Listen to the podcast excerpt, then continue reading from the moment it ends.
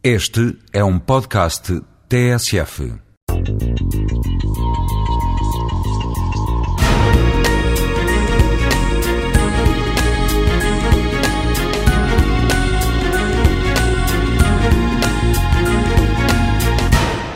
Na opinião pública, e mesmo no meio técnico, quando se fala de cidade, pensa-se na antiga, na cidade herdada, que antes estava isolada do campo e que hoje faz parte de uma aglomeração duas, três, quatro vezes maior em população e ainda maior em extensão. Esta transformação em Portugal aconteceu há muito menos tempo do que noutros países mais evoluídos e ricos. Por exemplo, Lisboa. Lisboa, cidade central, perdeu um terço da população neste curto período. Mas a aglomeração da capital ganhou quase 10 habitantes por cada um que o centro perdia razões demográficas, económicas, dos modos de vida, umas boas, umas melhores, outras piores.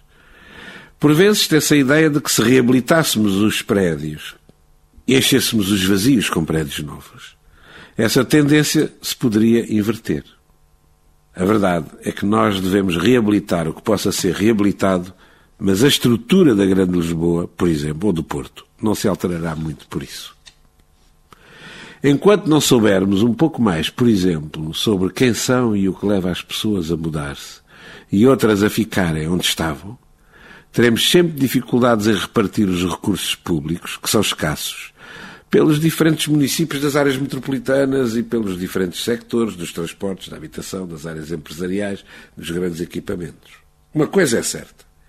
Enquanto não soubermos mais, a cidade dos cidadãos hoje é uma rede de interações, de fluxos em várias direções, diferentes nos dias úteis e nos feriados, diferentes para os vários membros das famílias. Chama-se esta malha de municípios e bairros a cidade contemporânea. E chamamos-lhe isto porque a conhecemos mal. Que tem coisas melhores ou piores do que as outras anteriores, mas que nós temos que organizar. E não só uma ou outra parte dela, sem olhar para as outras.